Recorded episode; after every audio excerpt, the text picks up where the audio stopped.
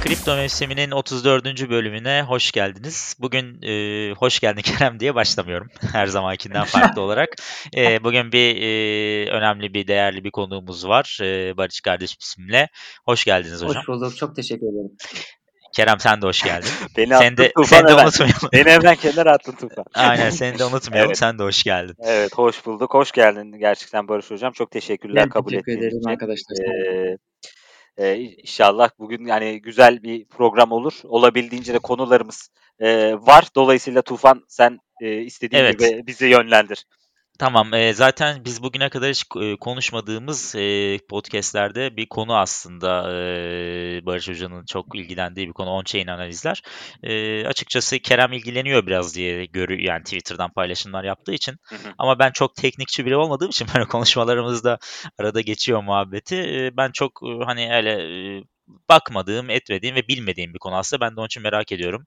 Şimdi Barış hocamız bize anlatacak biraz. E, hocam kısaca kendinizden bahsedin isterseniz çok kısa. Nasıl girdiniz bu piyasaya? Yani bu piyasaya derken e, kriptoya nasıl girdiniz? e, ne zaman girdiniz? Sizin kendi işinizle alakalı mıdır, değil midir? Yani böyle çok kısa ufak başlarsanız sonra da hani şu anda e, on-chain analizleri çok detaylı yapıyorsunuz Twitter adresinizden de. Onları da paylaşacağız biz sizin adresinizi Hı hı. falan zaten.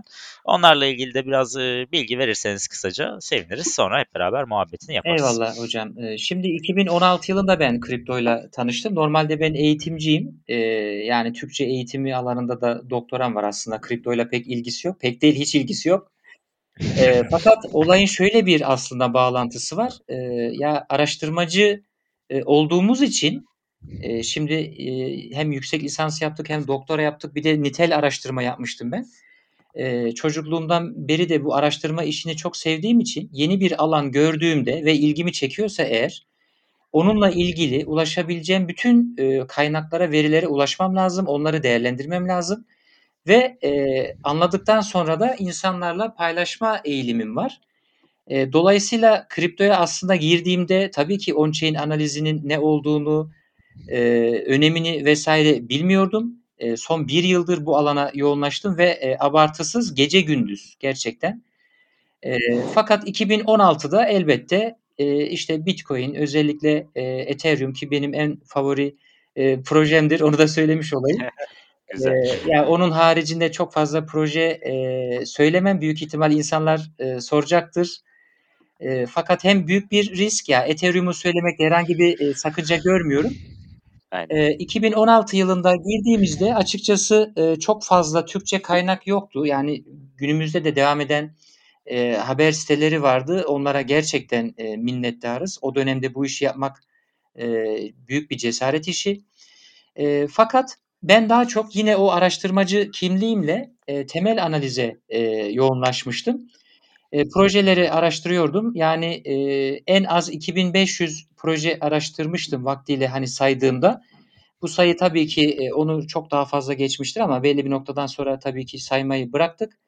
E, white paper'lar, işte ekipler vesaire hepsiyle ilgili araştırmalar yapıp insanlarla paylaşıyordum. Bu da insanların dikkatini çekti. Hani e, karşılıksız yapıyorduk açıkçası. E, insanlar da böyle e, mutlu olduğunu görünce e, ben tabii ki daha fazla araştırma yapmaya başladım. Çünkü kendim için araştırıyorum ama hani onlara da faydası olsun diye. Önce e, blog sayfası açmıştım. Daha sonra e, birkaç arkadaşla farklı oluşumlar e, başlatıldı.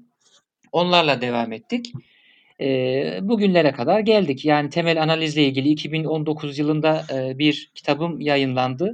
Türkiye'de bir ilk e, olması bakımından açıkçası çok mutluyum.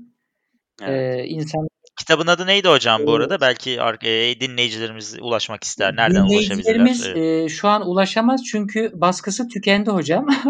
Aa, Ha, yeni baskı çıkmadı o Yeni baskı için bana baskı yapılıyor fakat ben bu baskılara karşı duruyorum. E, çünkü e, kripto para piyasası oldukça dinamik. E, benim kitabı bazı bölümleri güncellemem gerek açıkçası. Çünkü Tabii, doğru. gelişmeler oldu. Onları eklemeden e, eski e, haliyle yayınlamak e, içimden gelmiyor. Fakat bu da çok ciddi zaman istiyor. Kitap basmak cidden öyle zahmetli bir süreç. Ee, ki ben kitabın aynı zamanda editörüydüm. Çünkü e, editörlük tecrübem de var benim. Ee, yani çoğu şeyini e, ben yaptım fakat şimdi bir daha ikinci baskı için uğraşmak ya gerçekten vaktim yok. Ee, belki hocam on-chain ile ilgili farklı bir kitap olur diyebilir miyiz ileride belki böyle bir sürpriz? Hocam şimdi aslında böyle bir teklif geldi. İlk başta reddettim. evet. Ee, ama ne olacak bilmiyorum. Son noktayı koymadık. On-chain analiziyle ilgili de Udemy'de bir e, kursum var. O da e, Türkiye'de bir ilk oldu. Hani bize nasip oldu. Evet, ee, evet çok yani güzel. öyle bir şey olmuştu. İnsanlardan e, bir istek gelmişti. Ben de tamam dedim. E, ama e, son zamanlarda on-chain analiziyle ilgili çok fazla paylaşım yapan arkadaşımız var artık ki çok seviniyorum açıkçası. Çünkü e, bu iş bir kimsenin tek elinde değil. iki topluluğa katkı sağlamak isteyen herkes e, başımızın tacıdır. Yani bu e, Barış kardeş e, bununla ilgileniyor. Bunu işte kimse bilmesin öyle bir şey yok. Bu son derece e, üst seviyede bir bencillik olur. Çünkü öğrendiğim her şeyi heyecanla hemen Twitter'dan paylaşmaya çalışıyorum. E, bugün işte e, yayından önce konuştuğumuz indikatör gibi e, insanlarla paylaşmak hoşuma gidiyor. Onların mutlu olduğunu görmek hoşuma gidiyor açıkçası. Anladım hocam. Ee, bu arada Kerem konuya girmeden önce benim bir sorum var hemen evet. şimdi e, size sormak istiyorum. Müsaade ederseniz. Şimdi e, temel analizle ilgili bir kitap çıkarmışsınız, e, çıkarmışsınız. Evet. Şu anda da e, daha çok tekniğe dayalı diyebileceğimiz on-chain analizi yapıyorsunuz. Sizce temel mi teknik mi? Bu klasik bir sorudur. Ben ben ee, orada böleceğim Tufan seni. Böl, Galiba böl Barış hocam yani ben dinlediğim kadarıyla o on-chain'i de temel analiz olarak e, öyle mi? adlandırıyor neden, galiba. Ha, neden öyle yani e, mesela çünkü şimdi biz grafik gördük mü genelde bu teknik ya deriz doğru. hani e, belki e, bilmediğimiz içindir evet, büyük ihtimalle. E, siz ne dersiniz? Hocam şöyle şimdi e, ben on-chain analizini araştırmaya başladığımda e, bazı sitelerde bunun temel analizin bir e, alt bölümü olarak gördüm. Aslında bana da mantıklı geldi.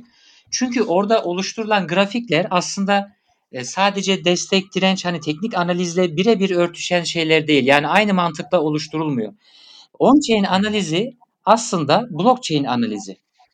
Blockchain'de işte adres bilgileri, e, UTXO'lar, borsalara giren, borsalardan çıkan miktarlar, e, coinlerin yaşı vesaire bunların hepsi aslında e, temel analizin e, konusu. Teknik analizden bağımsız şeyler bunlar. E, çünkü teknik analizde genel itibariyle fiyat hareketleri var. Fakat on-chain analizinde e, sadece fiyat hareketi yok ki buna ilişkin de e, indikatörler var. Hatta bugün konuşuruz. Benim çok sık e, baktığım ve insanlarla paylaştığım bir veri var. E, arkadaşlar hemen e, onu anlayacaktır. Tabii Bunun çok... dışında da dediğim gibi e, temel analizde e, oldukça örtüşüyor. Fakat onun bir alt başlığı dediğimiz zaman biraz haksızlık edilmiş gibi geliyor bana. Ee, ya aslında çok problem değil ama bambaşka bir alan gibi de değerlendirilebilir. Çünkü evet. gerçekten çok fazla veri var ve e, klasik anlamda bizim öğrendiğimiz, bildiğimiz temel analizden ayrışıyor biraz anlatılan hikaye bakımından. Çünkü ben ilk temel analizi araştırdığımda e, işte burada ne var? Projeyi analiz ediyorsunuz genel itibariyle. Fakat biraz daha detaya indiğiniz zaman hani tokenomics dediğimiz olaya giriyoruz. İşte e, yatırımcıların elinde ne kadar var, ekibin elinde ne kadar var, hangi borsalar. İşini bunlar e, işin içine girdiğinde bu sefer on-chain'i ilgilendiren tarafla da muhatap olmak zorunda kalıyoruz. Dolayısıyla evet e, yani ayrı başlıklar olarak dense sıkıntı olmaz fakat kesinlikle ilgili. Temel analiz, evet, on-chain evet. analizi.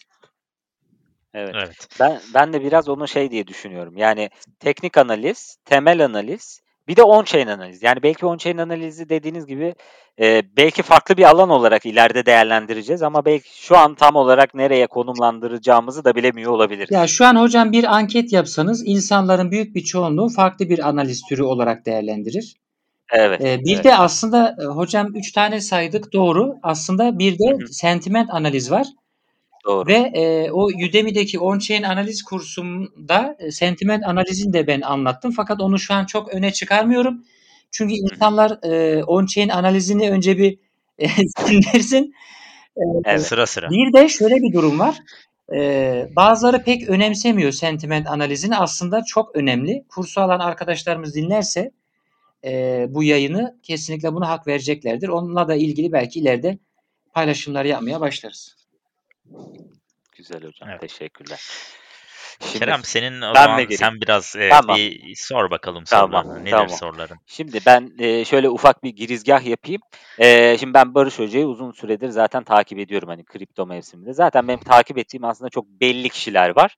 E, ve orada da hani bildirimlerini açtığım kişiler, kişilerden biri. Yani hem bunu e, sabah kalktığımda işte çeşitli e, Glass moda giriyorum ya da işte kripto kuanta giriyorum. Mesela bunlara girmeden Twitter'da hemen zaten Barış Hocam paylaşmış oluyor sabah. e, işte Sopur'u, işte MVRVZ e, vesaire bunlarla ilgili farklı e, değer verdiği e, indikatörler var on-chain alanında. Şimdi hocam önce şunları soracağım. En önemlileri sizin için yani her gün bakacağınız e, indikatörler nelerdir? Hani bunlara neden bakıyoruz? Sizce önemli önemli olan tarafları nedir? Bize neleri gösteriyor? Ee, sonra siz anlatmaya devam ettikçe ben bir iki tabii on-chain karşıtı böyle şeytanın avukatlığını da yaparak birkaç soru da e, soracağım. Sizin argümanlarınız da var biliyorum bununla alakalı. Zaten cevap verebileceğiniz şeyler olacaktır büyük ihtimalle. Hocam cevap veremesek de e, araştırır evet yani öyle söyledi. Sanki cevap verebileceğiniz sorular soracağım. Yok hiç öyle bir anlaşmamız yok. Yani öyle hayır, hocam e, şunları soracağız. Gerçekten onu düşünmedim. Şimdi benim söylediğim taraf şu. E, yeni bir şey öğrenecek olmak beni heyecanlandırıyor. E, çünkü şimdi e, indikatörlerin tanımlarına bakıyorum mesela. Ben onunla yetinmek istemiyorum açıkçası. Ya buradan başka ne çıkar? İşte bugün paylaştığım e, Twitter'da olduğu gibi. Evet. E, veya benim yanlış yorumladığım bir şey olur. Doğrusunu öğretir bir arkadaşımız. Ya çok mutlu olurum.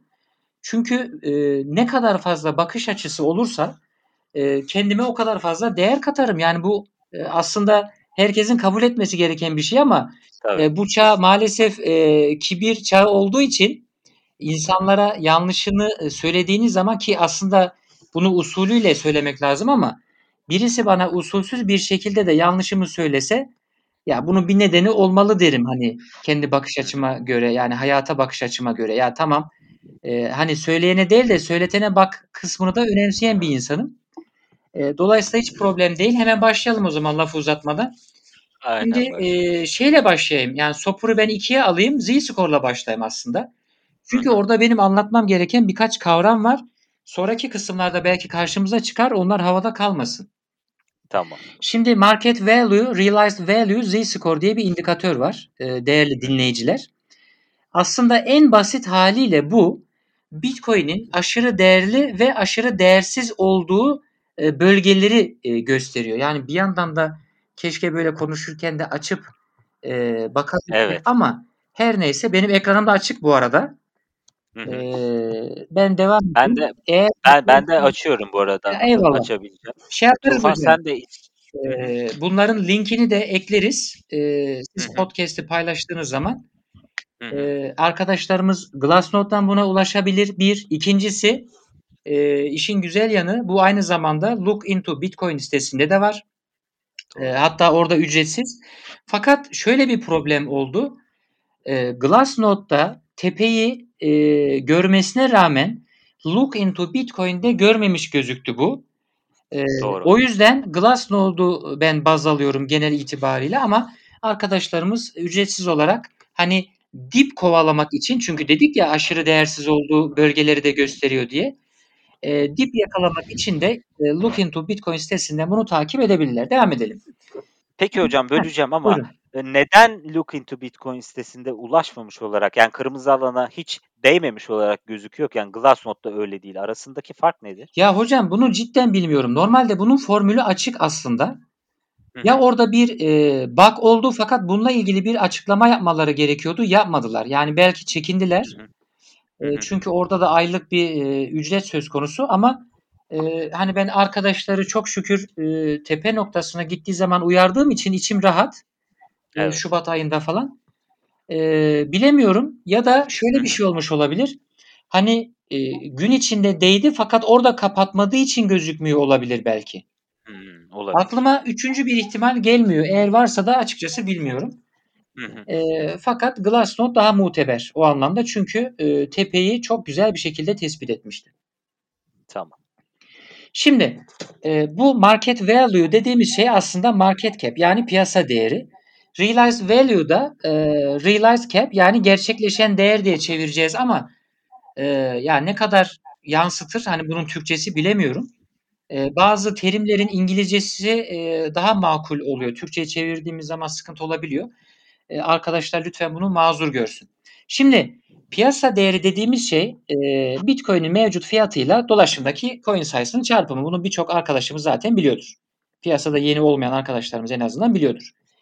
Evet. Realized Cap dediğimiz şey de piyasa değerine alternatif olarak e, geliştirilmiş bir veri tipi. Burada e, söz konusu coin'in yani işte Bitcoin'i konuşuyoruz. Bitcoin'in UTXO'larının yani e, cüzdandaki coin'lerin en son hareket ettiği zamandaki USD karşılıkları dikkate alınıyor. Yani bütün coin'leri dolaşımdaki bütün coin'leri son fiyatla çarpmak yerine bu arkadaşlar diyor ki her coin'e en son taşındığı andaki fiyatı atayalım biz. Şimdi bu neden hoşuma gidiyor? Gerçekleşen değerin e, ortaya çıkmasındaki başlıca sebep bu market cap verisinin kriptoya uyarlandığında gerçeği yansıtmama ihtimalinin yüksek oluşu. Özellikle de Bitcoin için. Neden? Çünkü e, hisse senetlerinin aksine kripto paraların büyük bir bölümü işte kaybolma e, veya işte e, sahibi ölüyor mesela sahipsiz kalma, unutma gibi veya işte e, ulaşamıyor. Adam çöpe atmış sonradan bulmuş ama açamamış. Hani bu tür hikayeleri çok duyuyoruz biliyorsunuz. Evet, evet. Şimdi bu gibi nedenlerle bu Bitcoin'lere ulaşılamıyor veya e, araştırdığınız coin'e ulaşılamıyor. Şimdi Bitcoin'in dolaşımdaki arzı şu an yanlış bilmiyorsam 18.7 milyon civarında. 18.750 falan da olabilir şu an. Bunların işte kayıp çalıntı vesaire çıkardığımızda dolaşımdaki arzın %20'sine ulaşılamıyor. Yani ortada yok. Böyle olunca bunların piyasa değeri pek anlamlı olmuyor açıkçası. Neden? Çünkü e, hani reel ekonomide yani şu anki mevcut ekonomide bir anlamı olmayan Bitcoin'lerin de market cap'e dahil edilmesi gerçeği yansıtmıyor. Bakın bu çok güzel bir e, düşünce tarzı. Buradan yola çıkarak realize cap'i oluşturmuşlar. Şimdi e, bu grafikteki e, biz neyi konuştuk? Market value konuştuk. Realized value konuştuk. Evet. Bir de z-score diyor. Z puanı. Bu grafikteki z puanı ise piyasa değeri ile işte o gerçekleşen değer arasındaki verilerin uç noktalarını e, ortaya çıkaran bir standart sapma skoru. Şimdi bunların hepsini dinleyince arkadaşlarımızın kafası karışacak. Bu son derece normal. Yani ben bile bunları ilk okuduğumda e, anlayamadım ki saatlerimizi ayırıyoruz. Önce evet. market value nedir, realized value nedir, z-score nedir bunları tanımını öğreniyorsun. Bunların etkisini, önemini anlamaya çalışıyorsun ve bir değil birkaç hatta belki onlarca kaynaktan okuyorsunuz.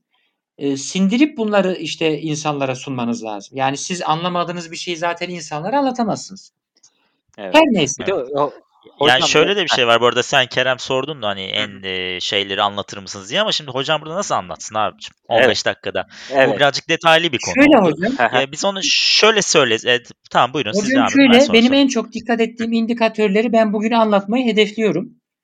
Evet. Çünkü evet. yüzlerce indikatör var. E, cidden mümkün evet. değil. Ama bu z-score çok önemliydi. Şimdi e, ben grafiğe döneyim kendi açımdan.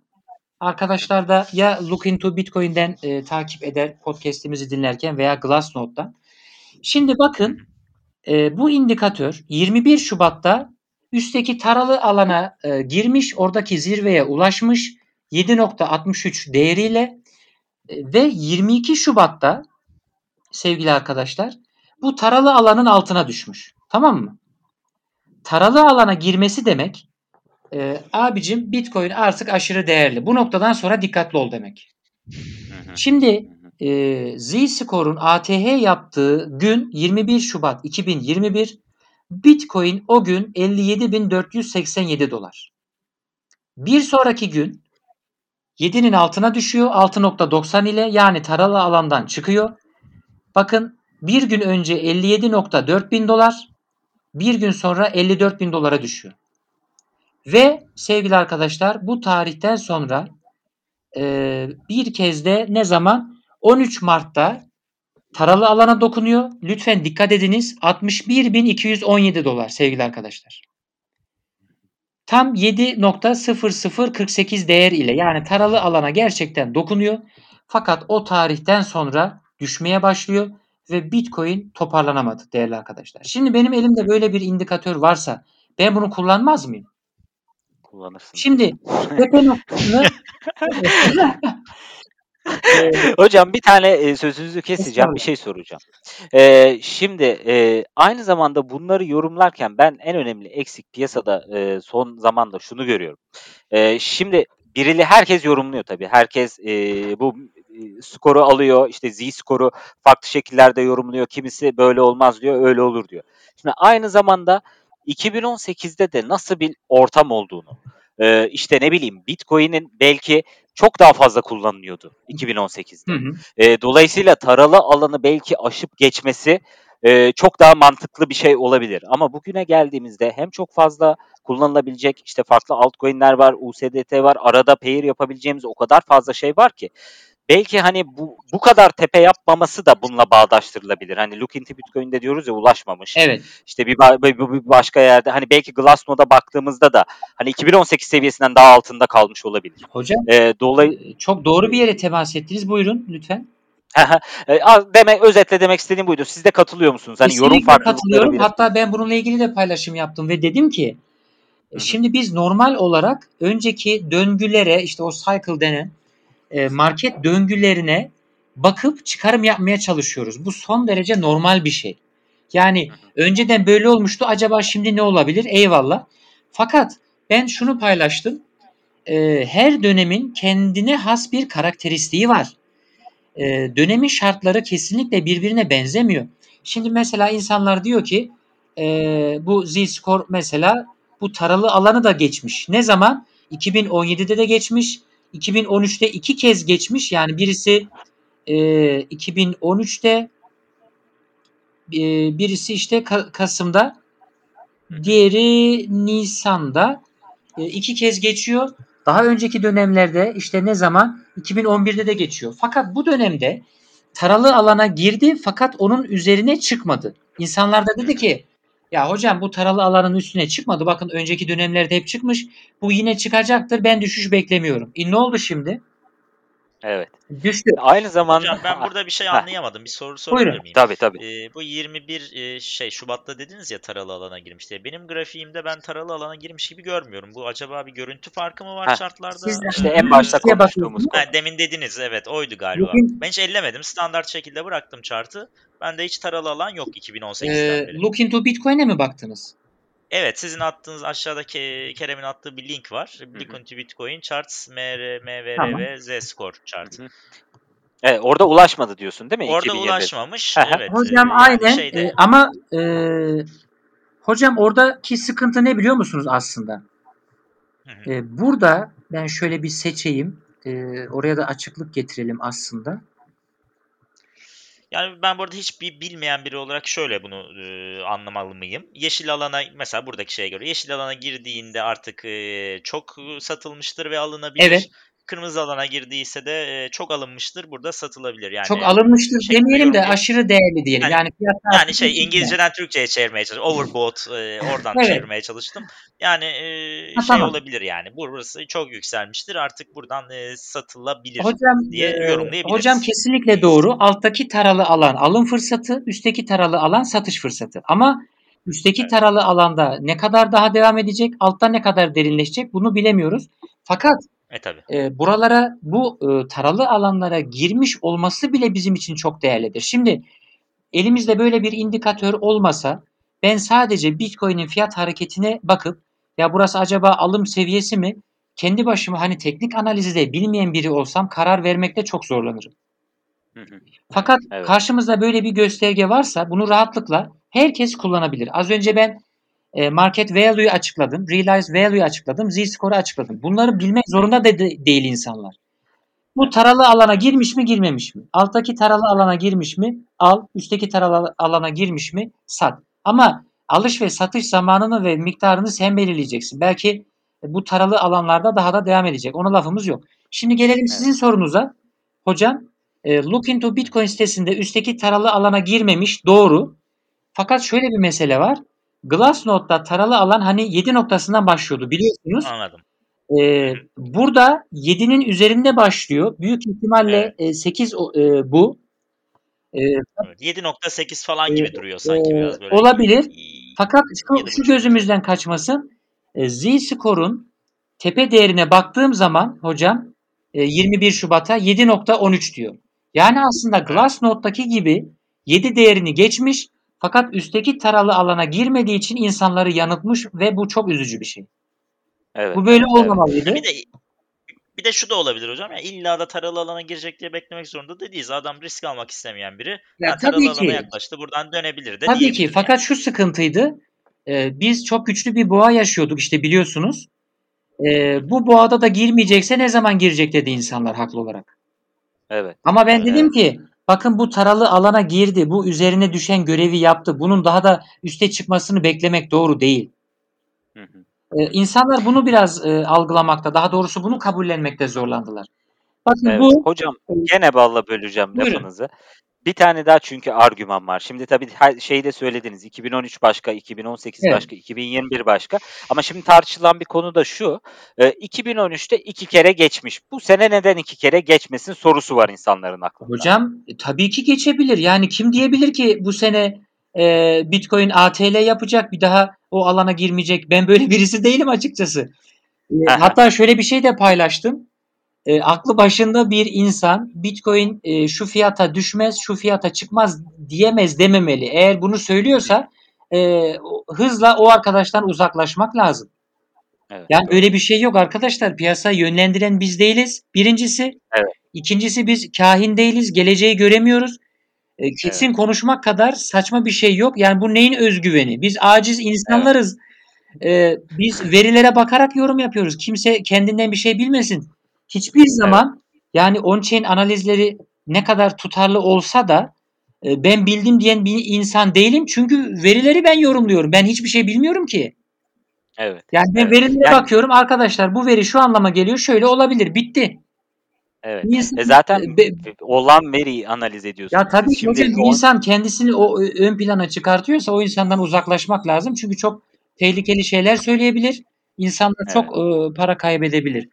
E, Evet. Şunu yapıyoruz ara sıra elbette. Yani yorum yapıyoruz, çıkarımda bu- bulunuyoruz. Arkadaşlar bakın önceki dönemde e, işte atıyorum Z-Score 3 seviyesine diyelim ki düşmüş. Buradan tepki almış. İndikatörün tanımında böyle bir şey var mı? Yok. Ama ben Barış kardeş olarak bunu yorumlayıp söyleyebilirim ve bu çalışabilir. Tamam bunda problem yok ama yine de ya gördünüz mü ben bildim demek hamlıktır yani. Olgun bir insan bunu Evet. söylemez açıkçası. Evet doğru.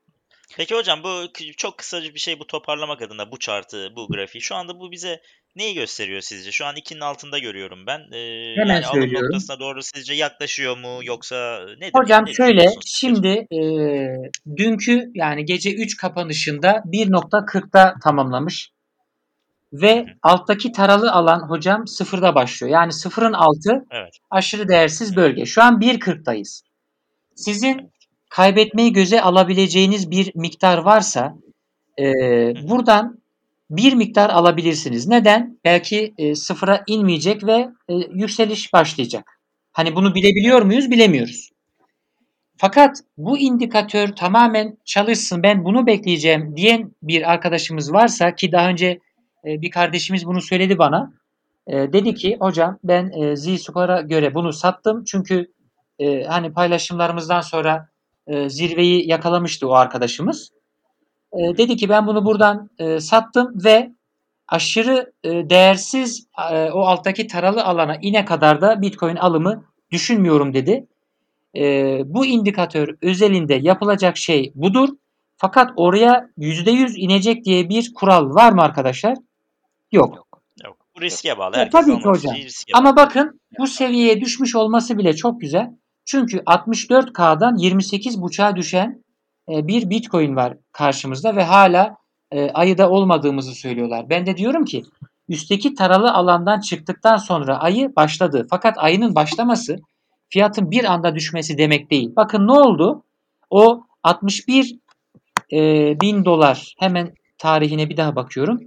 13 Mart'ta 61.217 doları gördü. 7 seviyesinde o taralı alana son kez dokundu. Sonra düşmeye başladı. Bakın 14 Mart'ta bana göre e, ayı sezonu başladı ki bunu o dönem söyleseniz zaten kimse kabul etmez. E, evet. Fakat ayı sezonun başlamış olması tabii ki bir süreç gerektiriyor ve geldiğimiz nokta e, 28.5'lara kadar düştü. Şu anda 32.800 civarında. %50'den fazla düşen bir Bitcoin varken ben hala bu ayı değildir demek e, eğer e, art niyet varsa çok büyük ayıp oluyor insanlara çünkü çok yüksek e, rakamdan satın aldılar ve bekliyorlar hala buradan dönecek mi diye. Ve inşallah döner. Ama benim gelmesini istediğim nokta e, alttaki taralı alan. Neden istiyorum? E, çünkü zirveyi çok güzel bir şekilde yakalamış bu indikatörün alttaki taralı alana gerek de çok e, gelerek de çok güzel bir alım fırsatı vereceğini yani tutarlı bir şekilde çalışacağını düşünüyorum. Benim düşüncem bu. Yoksa insanların para kaybetmesini tabii ki istemiyorum ve ha inşallah da gelmez o alana. Çünkü çoğu kişi e, daha büyük zararlara uğrayacak maalesef stop kullanmadıkları için. Evet, doğru. Evet, bu grafiğe bir de şu fiyatı ekleyebilseydik çok güzel oldu. Ekleniyor mu acaba Look into Bitcoin'de? Yani hani Yok, fiyat üstüne gelmeden. bu şeyi destekliyor mu gibi bakabiliriz. Maalesef yani. yani taralı alanlara gelince şu fiyata e, ulaşıyor diye bir veriyi göremiyoruz hocam. Evet, evet onu kendimiz tarihten bakacağız. Peki hocam bunu isterseniz biraz hızlandırmak adına geçelim. Başka diğer bir e, indikatör önerdiğiniz indikatör var hocam, mı? Hocam var tabii ki hemen kısaca. açıyorum. Benim çok sevdiğim bir indikatör. Keşke şöyle 5 saatimiz olsa da Evet ya gerçekten evet. baksana. Bir de soru sorduğumuz için uzatıyoruz tabii evet. konuyu da biz. Bu arada ben konu e, araya bir şey gireyim. E, siz video chartınızı açarken bir soru sorayım size. Sizce e, piyasa ne? Yani bu çok şey bir soru ama yine de soracağım. E, Kerem'e de soruyorum ara ara. Sizce piyasanın e, durumu nedir?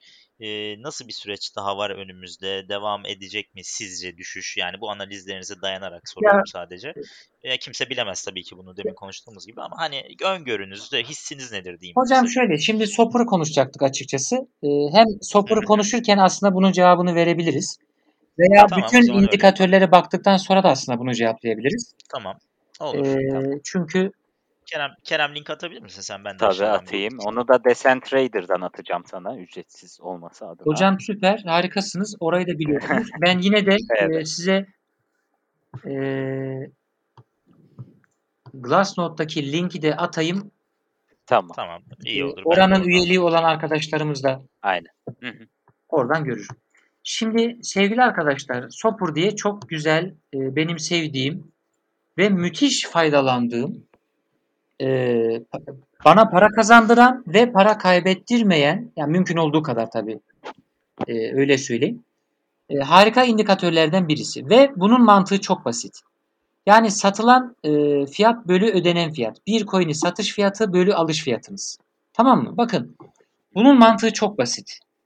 Yani çok basit verilerle de harika indikatörler ortaya e, çıkabiliyor. Şimdi boğa piyasasında yatırımcılar bildiğiniz üzere zararına satış yapma eğiliminde olmaz değil mi arkadaşlar? Yani hodul ederler. Boğa piyasasında çünkü hani yükselecek diye düşünüyorlar ve e, öyle bir eğilim var.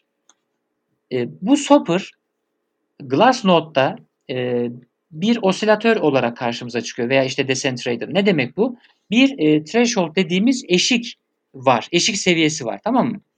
Buranın üstü bir anlama geliyor, altı başka bir anlama geliyor. Soper'da da e, Glassnode'da bir, Decentrader'da da sıfır e, sayısı e, şeyi e, threshold'u yani e, eşik çizgisi. Limit. Tamam mı arkadaşlar? Evet. Birin üstü insanlar karlı bir şekilde satış yapıyor demek. Birin altı zararına satış yapıyor demek. Decentrader'da sıfırın üstü karlı satış, sıfırın altı zararına satış. Şimdi boğa piyasasında bu Soper değerli arkadaşlar hep birin üzerinde devam eder. Neden? İnsanlar çünkü kar ediyor ve belli bir noktada e, karlı bir şekilde satış yapıyorlar. Fakat ayı piyasasında zararına satış yapıyorlar. Neden? Çünkü tahammül edemiyorlar, daha fazla zarara uğramak istemiyorlar. Anlatabiliyor muyum? Bakın bunlar çok normal şeyler. Yani kimseyi de e, eleştirmemek lazım. Hani 64 bin dolardan bitcoin alan yok mu piyasada? Var. Var. ATH'den bitcoin almış Fakat düşmeye başlamış. Kaça düşmüş? Atıyorum 59 bine düşmüş. Kritik bir seviye diyelim ki. Ya buradan dönebilir diyor. Stop da koymamış. E, tolere edebileceği bir e, sermayesi var. Şey yapabileceği.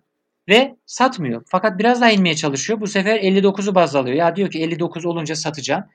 Ya biliyorsunuz bunları biz de yaşamışızdır yani zamanında. Tabii canım. Fakat satmıyor satmıyor buradan dönecek şuradan dönecek ve benim maalesef hani normalde çok iyimser ve sevgi dolu bir insanım ama nefret ettiğim insan tipleri var. Onlar da permabul dediğimiz devamlı e, yükseliş yönlü paylaşım yapan insanlar. Neden nefret ediyorum bunlardan?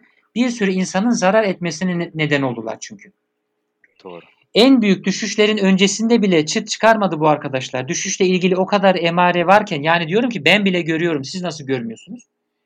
E, bu on-chain analiz sitelerinin e, sahipleri, co-founder'ları dahil hiçbiri bu yönde bir paylaşım yapmadı.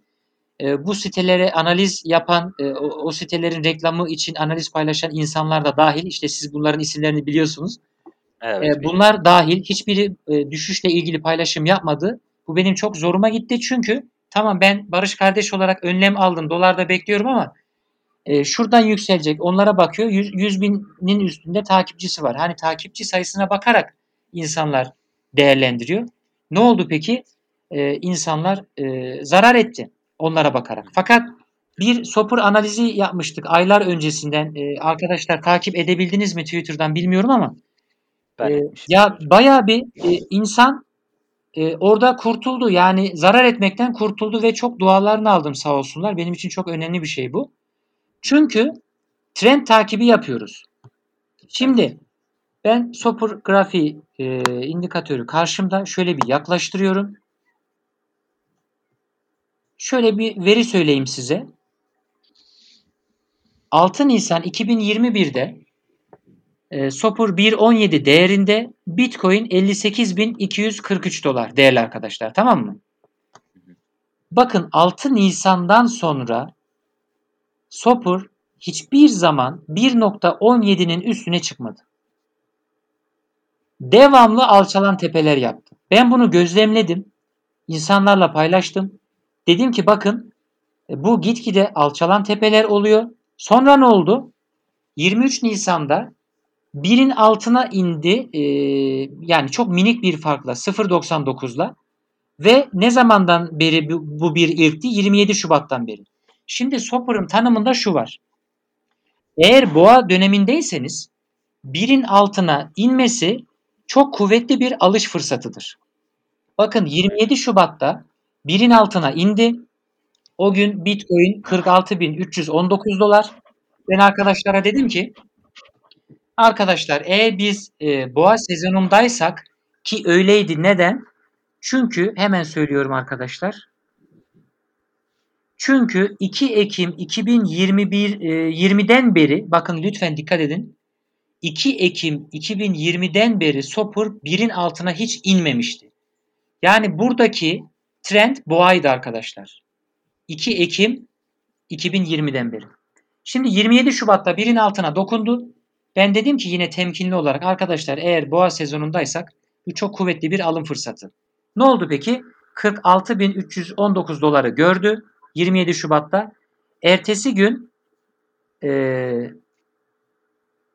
birin üstüne çıktı ve bir sonraki gün hatta işte ne zaman 2 Mart'ta bu birkaç gün içerisinde fiyat işte önce 48 bin sonra da bakın 11 Mart'ta değerli arkadaşlar 57.800 dolara çıktı. Bakın tarihleri bir daha söylüyorum. 27 Şubat'ta 46 bin dolar 11 Mart'ta 57 bin dolar. Yani bu kadar kısa süre içerisinde. Şubat 28 çekiyor biliyorsunuz. Yani evet. 12 gün içerisinde. Sonra ne oldu? Fiyat işte çıktı düştü vesaire derken 23 Nisan'da e, birin altına indi 0.99'u gördü. Bakın çok minik bir farkla e, Bitcoin 51 bin dolar arkadaşlar 22 Nisan'da şey 23 e, 24 e, Nisan'da yine yukarı çıktı. E, birin üstüne attı kendisini devam ettirdi ve e, fiyatta artmaya e, devam etti. Kaç oldu? 57 bin doları gördü 7 Mayıs'ta. Fakat sonra şöyle bir şey oldu. Özellikle bu 7 Mayıs'tan sonra durum biraz daha ciddileşti. Çünkü Sopur yine düşmeye başladı. Bu sefer ne zaman? 13 Mayıs'ta birin altına indi. Ben arkadaşlara dedim ki bununla ilgili bir paylaşım yaptım. Hatta onun e, linkini de aslında e, podcast'te paylaşabilirsiniz. Hani Sopur'la e, biz nasıl bir takip yaptık ve çöküşten kurtulduk diye. Şimdi bakın dikkat buyurunuz. 23 Nisan'da hani birin altına inmişti ya. Hı hı. 13 Mayıs'ta da birin altına indi. Bakın ara e, iki tarih birbirine çok yakın. Ben çok endişelendim. Dedim ki arkadaşlar bu normal değil. Yine birin altına indi. Lütfen dikkat edelim. Sonra iki gün birin üstünde takıldıktan sonra yine birin altına indi ve uzun süre birin altında kaldı. Ee, ve 19 Mayıs e, çöküşünü yaşadık biliyorsunuz. Bitcoin 30 bin evet. dolara kadar düştü. Evet. Yani e, çok şükür ki ben her gün hani bunları paylaşarak e, insanlara anlatmaya çalıştım ve dediğim gibi o gün işte e, bayağı bir dua aldım. Öbür tarafta işim kolaylaştı biraz. E, öbür dünyada. e, çünkü göstere göstere geldi. Şimdi benim e, tekrar söylüyorum benim elimde böyle bir indikatör varken ben bunu kullanmaz mıyım? Ama devam edeyim bitmedi bu iş. Bakın bir şey söyleyeceğim hocam. Buyurun. Böleceğim gene.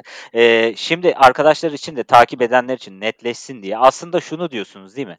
Biz boğa sezonundaysak bu stopper birin altında çok uzun süre kalmaz. Ee, ve boğa sezonundaysak da e, ayı, ama sezonundaysak. ayı sezonundaysak da birin e, üstünde çok uzun süre kalmaz. Aynen. Peki şu an hangi evet. durumdayız? Altındayız hocam devamlı. Şöyle hocam şu an e, harika bir geçiş dönemindeyiz aslında. Hı hı e, ayı ağırlıklı bir geçiş dönemindeyiz. Yani buradan yeni bir rally başlarsa biz ayıcık yaşadık diyeceğiz. Evet. Ama artık e, birin üstüne hiç çıkmadığı bir durumla karşılaşırsak ayı derinleşiyor diyeceğiz ve bu ayının derinleşmesi demek az önce konuştuğumuz z-skorun taralı alana da e, girmesi demek. Şimdi ben Sopur'la ilgili son kez şunu söyleyeceğim.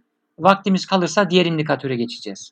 Tamam. Şimdi e, konuşmanın başında ben dedim ya e, aynı indikatörle ilgili bile olsa farklı okumalar yapmayı çok seviyorum. Çünkü Glassnode bunu demiş.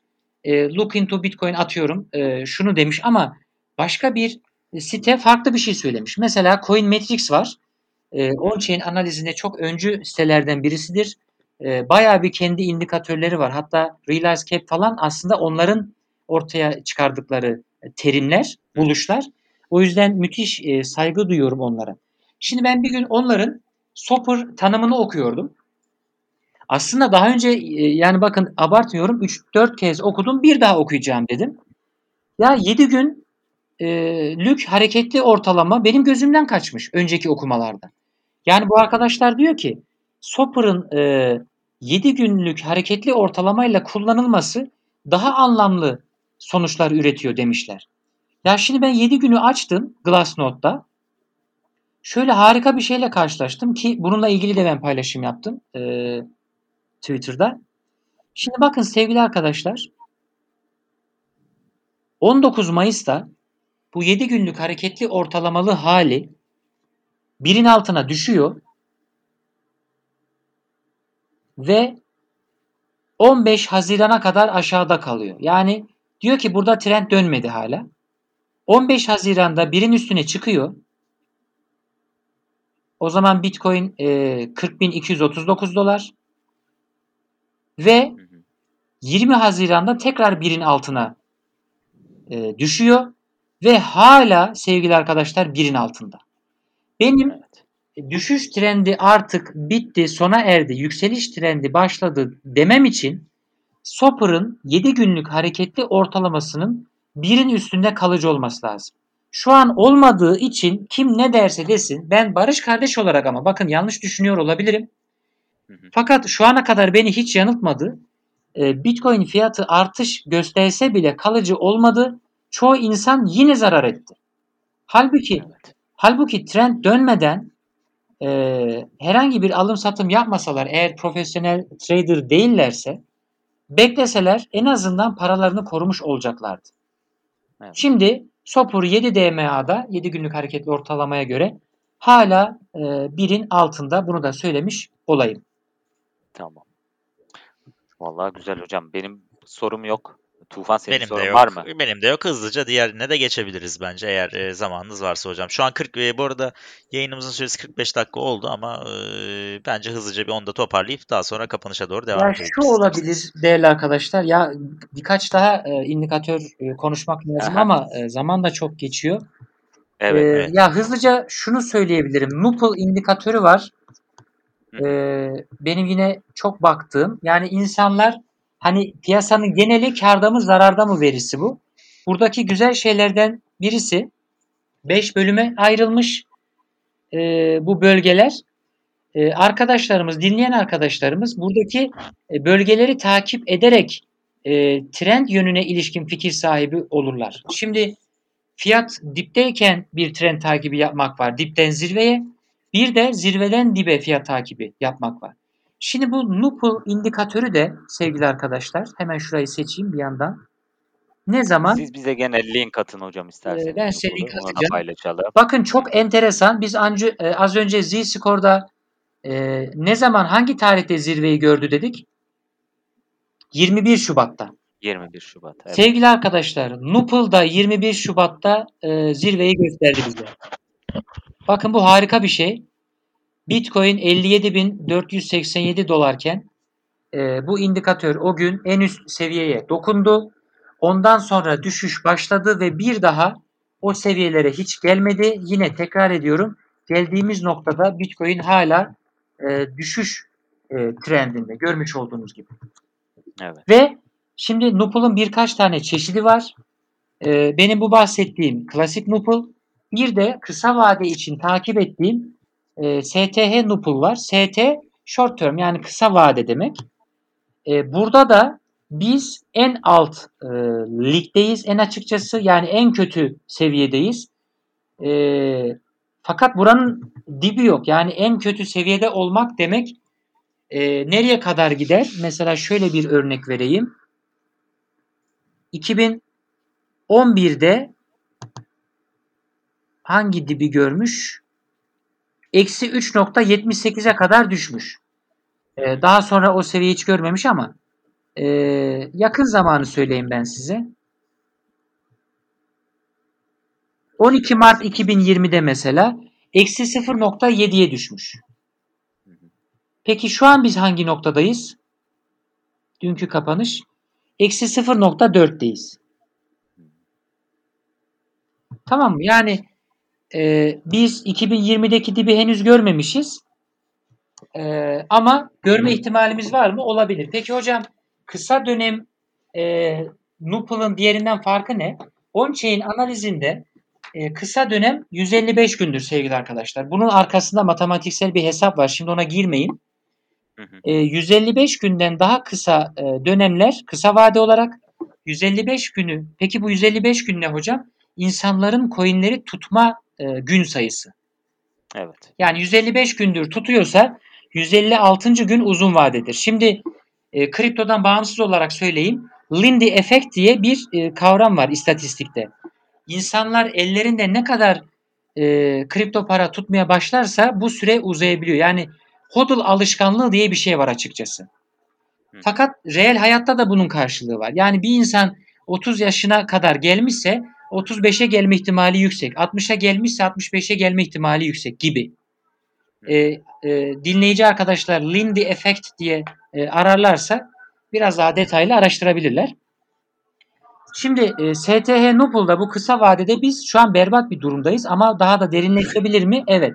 Fakat klasik Nupul'da hala biz berbat durumda değiliz. Şimdi bunu sevinelim mi, üzülelim, e, üzülelim mi?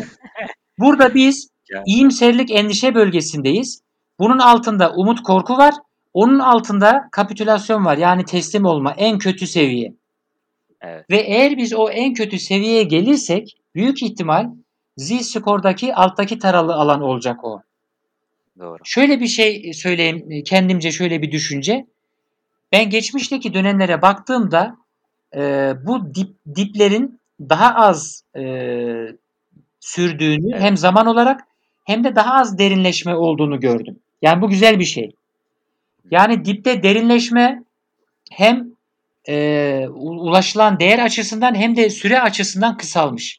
Bunu da şey olarak değerlendiriyorum. Yani e, kriptoya giren insan sayısı arttıkça hem bireysel hem kurumsal e, dibi tespit ettikleri anda topluyorlar arkadaşlar.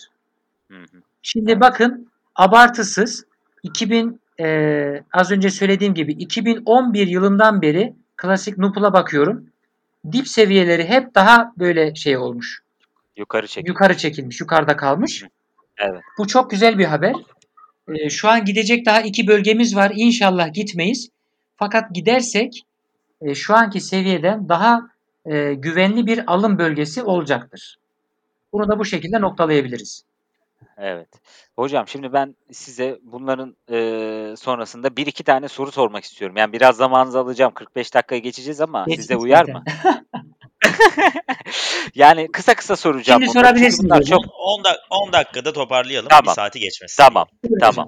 Ee, e, şimdi çok fazla tabii biliyorsunuz işte bu Willow, e, işte Clement vesaire bu on-chain alanında özellikle yurt dışında çok fazla paylaşım yapan e, arkadaşım ve bilinen arkadaşlar evet. bunlar.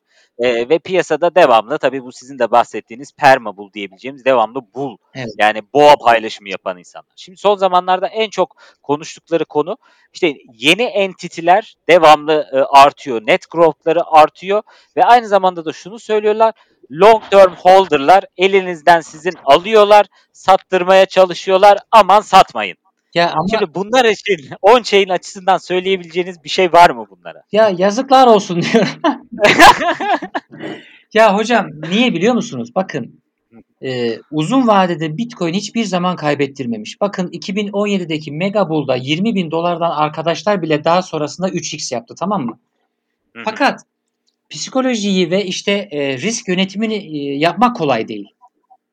Evet. Eğer bu arkadaşlarımız 64 bin dolardan alan arkadaşlarımız kendilerini hiç yıpratmayacaklarsa, üzülmeyeceklerse, o paraya ihtiyaçları yoksa tamam satmasınlar. Çünkü e, dibi bulmakta zorlanacaklar kendi başlarına hareket ederlerse. On-chain tarafından ise bize dibi gösteren bir sürü indikatör var. İşin güzelliği burada. Şimdi on-chain analisti çıkıp satmayın işte büyükler topluyor, şuradan dönecek, buradan dönecek tamam ama e, birincisi bu arkadaşlar özellikle Glassnode tayfası yakın zamanda e, şey oldu bir podcast oldu Twitter'da da paylaştım hatta işte Clemente ev sahibi işte e, Pampliano muydu e, o ev sahibi. Evet. Evet, Willy Wu katılmıştı. Ben o podcast'i evet. izledim, dinledim. E, çok ayrıntılı ben, hem de baktım. Ben dinleyemedim hocam. Hocam bir noktada bir noktada bırakmak zorunda. Hocam iyi yapmışsın aslında. e, çünkü e, o Twitter'daki paylaşımımda da var. Görsel olarak da attım. E, ya bu adamlar diyor ki Clement diyor ki şimdi bu genç bir kardeşimiz. Kaç yaşında? Evet. 18 19, 19 yaşındasın. 19 yaşında hocam. Ya şimdi bu arkadaş zamanında Bitcoin işte 50 55 dolar 55 bin dolarken galiba e, Bitcoin 30 bin doların altına asla inmeyecek dedi. E ne oldu yani? Niye büyük konuşuyorsun abicim? İnsanları yönlendirdi, düşüşlerden önce hiç uyarmadı vesaire. Her neyse. Şimdi o podcast'te Clement diyor ki e, Willy Wu'ya e, tabiri caizse ya hocam hiç mi diyor işte e, umut veren bir durum yok diyor. Evet. diyor biz Glassnode Hopium Guys diyor ya. Evet. Ya çok üzüldüm evet. buna ve e, Willy Wu da exactly exactly e, Glassnode Hopium Guys diye cevap veriyor. Yani bu bilinçaltının bir e, dışa vurumu gibi geldi bana. Çünkü Glassnode tayfası düşüşle ilgili bir paylaşım yapmıyor. Dün kurucu ortakları olan arkadaşı takipten çıkmak zorunda kaldım. Yani aylardır sabrediyorum. Diyorum ki hani bir indikatör paylaşır, bir şey anlatır. Benim görmediğim bir noktayı izah eder. Yok. Onu bekliyorum sabırsızlıkla. Bana şeyi paylaşıyor. Stock to flow işte şu an alım bölgesinde diyor. Ee, evet. Bitcoin 40 bin dolar seviyesindeyken Arhodl ratio'yu paylaştı. Yine benim sevdiğim e, on-chain indikatörlerden birisi ama onu yükseliş yönlü e, yorumluyor. E, ne oldu? 40 bin dolardan yine düştü. E şimdi evet. sen e, zengin bir insansın diyelim ki 40 bin dolardan da alıyorsun kademeli olarak. Hani şeye benziyor. Bununla ilgili de biraz komik bir tweet atmış oldum. E, makro stratejiyle ilgili. E, Michael Saylor'la ilgili. Ya adamın şu an yaşadığı durum şu. E, düştükçe alıyorum aldıkça düşüyor. evet, yani bu adam evet. ne zaman Bitcoin aldığını açıklasa fiyat düşüyor. Şimdi evet. e, bu insanların tuzu kuru Fakat küçük yatırımcı ya burada e, günlük olarak para kazanmaya çalışıp evini geçindirmeye e, niyet etmiş insanlar var. Yazık değil mi yani bunların kaybettiği paraya? Ve bu insanlar eğer stop loss kullanıyorsa paralarının çoğu stopta eriyor. Stop kullanmıyorsa belli bir noktada psikolojilerine yenik düşüp yine kaybedecekler, satacaklar. Yani bu kapitülasyon dediğimiz nokta var ya on-chain indikatörlerindeki en alt seviye. Te- teslim olma. Teslim olma. İnsanların çoğu burada teslim oluyor, satıyor. Ondan sonra düşüş şey yükseliş başlıyor. Yani evet. çok özür dilerim. Dump money dediğimiz o aptal para burada satıyor. Smart money dediğimiz akıllı para buralardan satın alıyor arkadaşlar. Evet. Yani para piyasaları bu şekilde çalışıyor zaten. Şimdi ben Biri kaybetmeden ki, öteki nasıl kazanacak ya tabii, Şimdi ben de diyorum ki elimizde böyle güzel on-chain indikatörleri varken riskli zamanlarda eğer iyi bir trader değilseniz e, şu alım fırsatı dediğimiz noktalara gelene kadar e, almayın veya üst tarafta güvenli bölgeye çıkınca almaya başlayın. Hani şöyle güzel bir söz var. Direncin altı e, pahalıdır, üstü ucuzdur. Doğru söyledim değil mi? doğru, doğru. Ya çünkü direnci aşamıyorsa sen altından aldın diyorsun ki ya bu direnci aşar daha çok para kazanırım. Abicim evet. orayı aşamıyor ve e, daha da dibe gideceksen ne olacak? Evet. Yani bunu bir öğrenemiyor insanlar. Bakın teknik analiz mi, temel analiz mi? Hepsi diyorum ben. Yani bir insan çıkıp sadece şu analiz diyorsa e, yani e, o da doğru değil. Başka bir şey söylemeyeyim. Evet, Bence evet, şimdi ben teknik analist değilim. Fakat kesinlikle teknik analizi dikkate alıyorum. Çok önemsiyorum. Hatta e, benim paylaştığım çok şey var. E, şimdi onu ben nerede açtım? Into the Blog sitesinde hı hı. neredeyse her gün hatta bazen birkaç kez paylaştığım e, IOMAP diye bir indikatör var. Onu da anlatayım isterseniz e, onunla sonlandırmış olayım. Olur, olur. Şimdi bu IOMAP dediğimiz şey mevcut Bitcoin fiyatının %15 aşağısındaki ve %15 yukarısındaki e, Bitcoin alım noktalarını gösteriyor. Yani kaç adres almış ve hacim bilgisi nedir? Şimdi şu an ben sayfayı açtım. Bitcoin 32.800 dolar civarında. Önündeki direnç e, fiyat ortalaması 33.428 dolar. Bu kürede kimler var? 32.868 dolar ile 33.814 dolar arasında alan insanlar var. Bunlar şu an zararda. Ve önümüzdeki bu %15'lik dilimde en büyük hacim burada. Ben bunu nasıl değerlendiriyorum? Eğer insanlar piyasaya güvenme, güvenmezse, şu an güvenmiyorsa bu arkadaşlar Bitcoin aldıkları fiyata geldiğinde satma eğiliminde olurlar. Eğer piyasaya güvenirlerse tutarlar ve bir sonraki direnç noktasına geçeriz. Orada 370 bin e, Bitcoin var.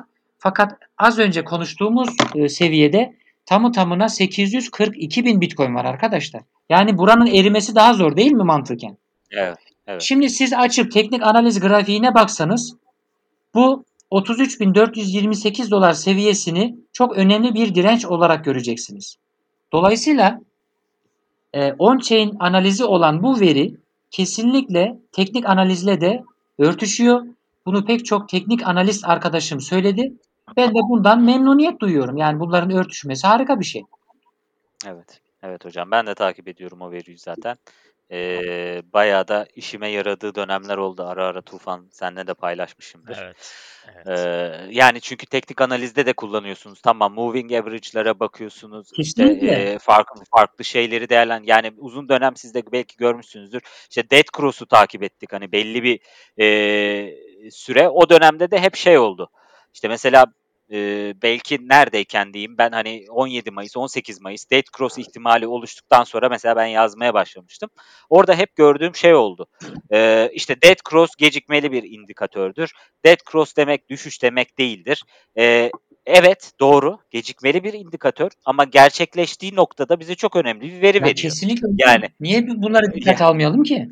Yani hani bunu görüyorsam ben neden atlayayım? O gerçekleşmeyecekse, teğet geçip yukarı kıracaksa o zaman alırım. O zaman düşünürüm. İşte daha güvenli bölgeden dediğimiz nokta. Evet. E şimdi mesela evet, şey evet. hocam 20, 128 günlük hareketli ortalama. Aynen. Orayı kırdı. Orası çok önemli bir Evet. yerdi. Bu sefer 200 Evet. günlük hareketli ortalama çok önem e, arz etti. 200 günü de e, alta kırdıktan sonra Bitcoin kendisine geldi mi? Gelemedi. Yok gelemem. Şu an yine Evet. benim çok önemsediğim hareketli ortalama 200. Yani 200'ün üstüne atması lazım ama hala oradan çok uzağız. Tabii Gibi. 44 bin seviyesinde şu an 200 yani. Öyle düşünmek lazım. Tabii ki ve şu an 42 bin dolar seviyesi çok önemli Bitcoin için. Evet. Evet. Bir de şunu söyleyeyim yani evet zaman geçiyor e, fakat e, üzülürüm gerçekten. Yine zirveyi e, nokta atışıyla takip eden üçüncü bir indikatör var. İsterseniz bununla kapatalım. Olur E, hocam. P-Cycle Top indikatörü. Yine- Hocam söylemeyin ona çok canım acıyor onda. e, ama hocam biz bunları söyledik, anlattık. Evet yani 14 Nisan'da bize tepe demiş ama ben o indikatörü çok ta- yakından takip ediyor olmama rağmen kendi kendime şöyle bir yorum yaptım. İşte geçmiş döngülerde e, çizgiler onun üstünde çizgiler var. İşte belli günlük average'lar. O average'lar birbirini çok benim istediğim şekilde diğer döngülerde kırmadığı için hani burası yanlış olabilir. Diğer indikatörlerde de henüz onu görmediğim için durmadım. Hocam şöyle söyleyeyim. E, 8 Nisan'da ben bununla ilgili bir paylaşım yaptım ve e, bu indikatörün sahibi olan e, zatı muhterem dahi benim çok sevdiğim, saygı duyduğum bir insan e, Philip Swift. Hatta e, Decentrader'ın sahibi bu arkadaşlar o site. Evet. Şimdi evet. o da dedi ki ya tamam P-Cycle Tap yaklaşıyor ama e, bu kesişim meselesi e, ben yine de bazı indikatörlere bakarak zirve olmayacağını düşünüyorum dedi. Fakat indikatör Aynen. çalıştı. Ben şu an açtım Aynen. indikatörü. E, Look into Bitcoin sitesinden ücretsiz olarak bunu takip edebilir arkadaşlarımız. Hocam 11 Nisan'da kesişim olmuş ve bu indikatörün tanımı şu. Kesişim olduktan sonra 3 gün içerisinde marketin zirvesini tespit eder diyor. Doğru. Bakın 11 Nisan'da kesişim oldu. 14 Nisan'da Bitcoin 64.8K sonra piyasa düşüşe başladı. Evet. Ya böyle mükemmel çalışır mı ya? İşte. Harika bir şey bu. Evet. Yani keşke bir yerlerden daha bir destekleyici bir veri bulabilseydim. Gerçekten inanıyordum. Ama bunu atlamış olmak gerçekten üzücü. Yani bir dahakine atlamayacağız. Ya hocam ama e, işin kesinlikle güzel tarafı bu. Şimdi pek çok arkadaş e, bilinçlendi. Hangi anlamda? İnsanlar bana artık hocam Z-score ne durumda diyor. Hocam Nupl hangi değerde, hangi seviyede diyor. Biz eğer e, ayıda dibi görürsek yani tamam çok üzülüyorum bazıları için ama bir yandan da istiyorum çünkü daha bir gönül rahatlığıyla alıp daha çok para kazanma potansiyelimizin olacağı nokta olacak. Biz eğer o dip noktaları tespit edersek inanın e, ve dinleyici arkadaşlar çok fazla trade etmek zorunda bile kalmayacağız. Yani hayatınızı daha anlamlı, daha değerli e, alanlarda ve ailenizle geçireceksiniz. Neden? Çünkü Z-Score'da veya diğer indikatörlerde dipten aldığınız zaman yüzde birkaç yüz kar edeceksiniz zaten. Ara dönemlerde şuradan alayım satayım diye kendinizi yıpratmayacaksınız. Anlatabiliyor muyum? Evet. Hem kendinize hem ailenize daha çok zaman e, ayıracaksınız. Daha mutlu bir insan olacaksınız. Çünkü kripto insanı yıpratıyor. Doğru. E, bu çok kötü bir şey. On-chain analizi aynı zamanda adeta bir psikolog e, gibi çalışacak ve eğer dip noktaları tespit edebilirsek oradan alım yaptığınız takdirde e, uzun vadede kesinlikle çok daha e, karlı olacaksınız değerli arkadaşlar. Evet. Yani çok teşekkür ederiz hocam. Evet çok teşekkür ederiz Ben değerli teşekkür bilgiler ederim. için. Keşke böyle saatlerimiz olsa da Evet, uzun gerçekten. uzun konuşabilsek. Bir de şey olsa e, yani bir grafikte arkada görebiliyor olsa herkes ama işte Evet. olmayınca Ya biraz daha şimdi, zor oluyor e, anlaması. Ben normalde konuşmayı çok seven bir insan değilim. E, ke- kendi sesimden rahatsız oluyorum açıkçası. E, dinleyici arkadaşlar da hocam. kusura bakmasın lütfen. Yok, E, Gayet güzel anlattın. Bunları anlatmak için mecbur ben konuştum ama umarım faydalı olmuştur. Kesinlikle oldu hocam. Yani e, bunun inşallah ileride hani devamını da yaparız. E, hatta YouTube vesaire bir farklı şeyler de yaparız. Tabii sizin de zamanınız olursa bunları anlatmak isteriz. E, arka göstermek de isteriz. Ama ben, biz podcast'in altında da sizin bu e, bütün paylaştığınız önemli indikatörlerin linklerini arkadaşlarla paylaşacağız zaten. E, bunun haricinde de tabii sorulacak çok soru var ama hani bir saati geçtik zaten sizin de zamanınızı fazlasıyla aldık. O yüzden çok çok teşekkürler diyelim. Sağ olun. E, Tufan istiyorsan e, sen kapanış evet. yapabilirsin. Evet, e, bizi e, teşekkür ederiz bu arada hocam tekrar. E, bizi her zamanki gibi Spotify'dan, Apple Podcast'ten ve kriptomevsim.com'dan dinleyebiliyorsunuz. Ayrıca Twitter adresimizde e, kripto mevsimi üzerinden paylaşımlarımızı takip edebilirsiniz.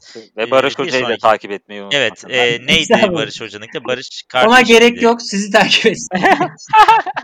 Bizi Bizden... takip eden zaten sizi görür orada. Evet, e, sürekli evet. etkileşim halindeyiz. Evet. E, çok teşekkür Rica ederiz ederim. tekrar. Teşekkür bir sonraki çok bölümde İnşallah bir bölüm daha belki ileride daha ileri bir sürede tekrar çekeriz. Görüşmek üzere. Görüşmek üzere.